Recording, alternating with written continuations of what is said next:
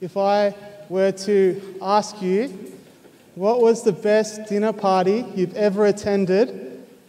What would come to mind? The best meal with family or friends that you can remember? Do you have something that would just pop into mind? Or maybe a couple of instances? If you were to ask me the same question, I would say my grandfather, when he was alive, my late grandfather, he made handmade ravioli, my nunu Francis, and we had all our family there one time, and it was a beautiful memory of my grandparents, who are now in heaven, that I have in my heart always. What about you? What makes a dinner party special? See, it could be really nice food, it could be excellent wine, a diverse and yet complementary charcuterie. Maybe it's just me, sorry. but I think what really makes it special for me was that my grandparents genuinely, truly loved having us all together as a family. And when we entered into their house, we could feel the welcome. We knew that we were wanted there, we were loved. When we're at a dinner party and we feel the host is welcome, we could be there all night. After the meal, they say, You want a coffee? You say, Yep, we're going to be here for a while. it's that tangible experience of being at home.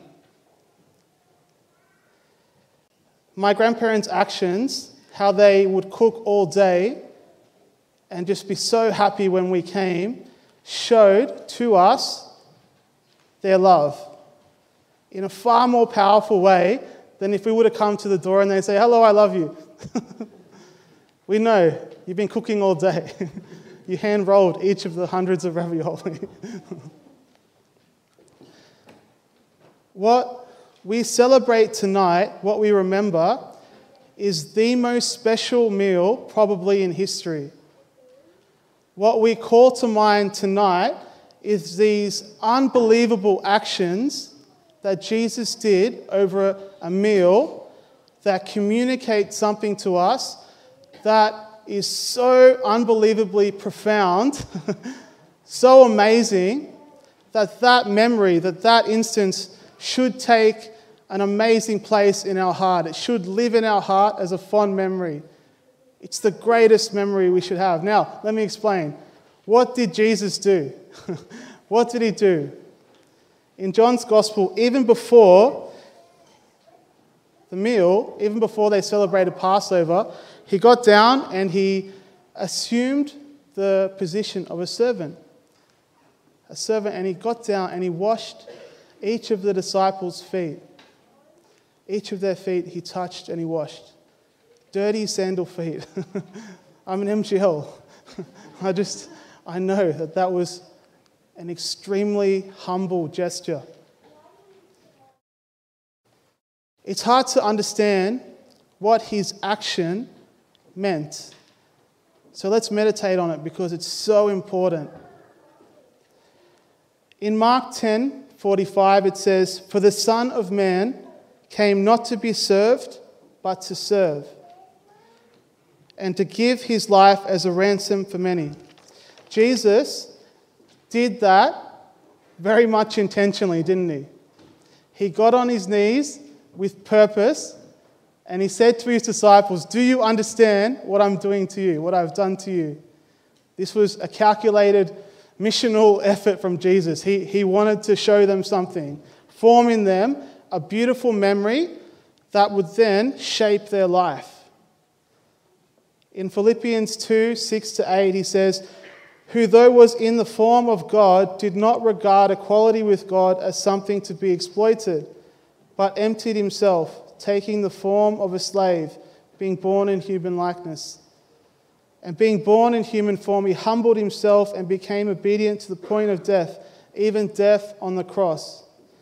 Jesus' actions, his outstanding hospitality, it communicates to us an absolute extravagance of love. It shows us that His love for us is abundant. It goes beyond, we think that's ridiculous. No, it is without end. It is absolutely abundant, His love for us. Peter, when he was encountered that moment, when Jesus got down, he started to wash feet, what did he do? He had a little reaction, didn't he? he said, Are you going to wash my feet? Not I, never. No way. It's hard at Easter time to reflect on what Jesus has done because there's possibly a part of our hearts which goes, wait, what's happening? what I'm seeing, this great love, this humble servant who was obedient even to the point of death on the cross, who gave everything, who emptied himself. He did so much to show his love. It's sometimes we have that reaction, that's too much. That's too much. Not me, Lord. I'm not worthy of such an amazing love. Maybe letting Jesus into the lowest part, symbolized by the, the lowest part of us, is difficult. Maybe there's part of our hearts that we have that could be difficult to let Jesus in, to let Jesus to cleanse. Maybe we've got we're dealing with some sort of addiction.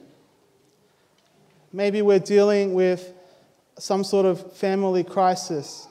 Maybe we're in a difficult season and we're ashamed of that. We have that here, but when Jesus comes close, we, not I, Lord, not that part of me. We can find ourselves reacting like Peter. Jesus by getting on his feet, counteracts that by saying, What I'm doing and putting myself so love is to show you that you are precious to me. That there's no part of you, no part of your heart that he doesn't want to come out and touch and heal. And secondly, I believe one thing we can get is that you can trust Jesus. Jesus is worthy, He's won our trust. He didn't lord it over us. He's not a, He got down and He washed the disciples' feet. The opening sentence of the gospel today said, He had always loved those who were in, in the world, but now He showed how perfect His love was. By doing what he did, he showed us how perfect his love was.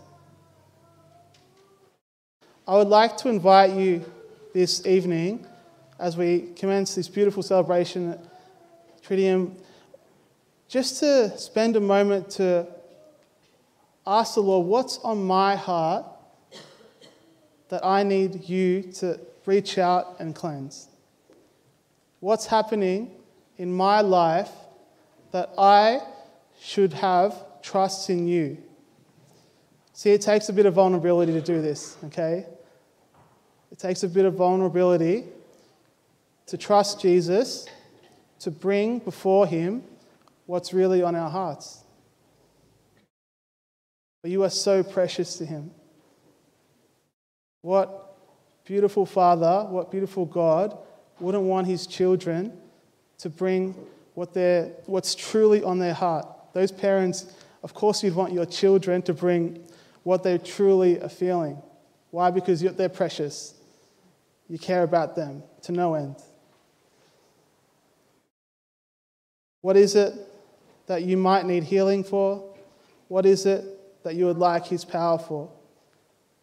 And in the liturgy tonight, we're going to go through a very special symbol a very powerful symbol where Father Cam, just like Jesus did all those years ago, we're going to have 12 people, like 12 disciples.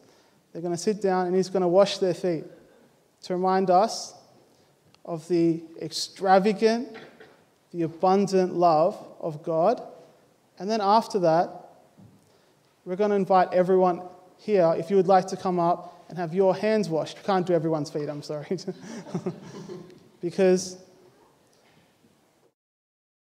when you come up, if you come up or if you come at Eucharist, bring with you what you want to give the Lord.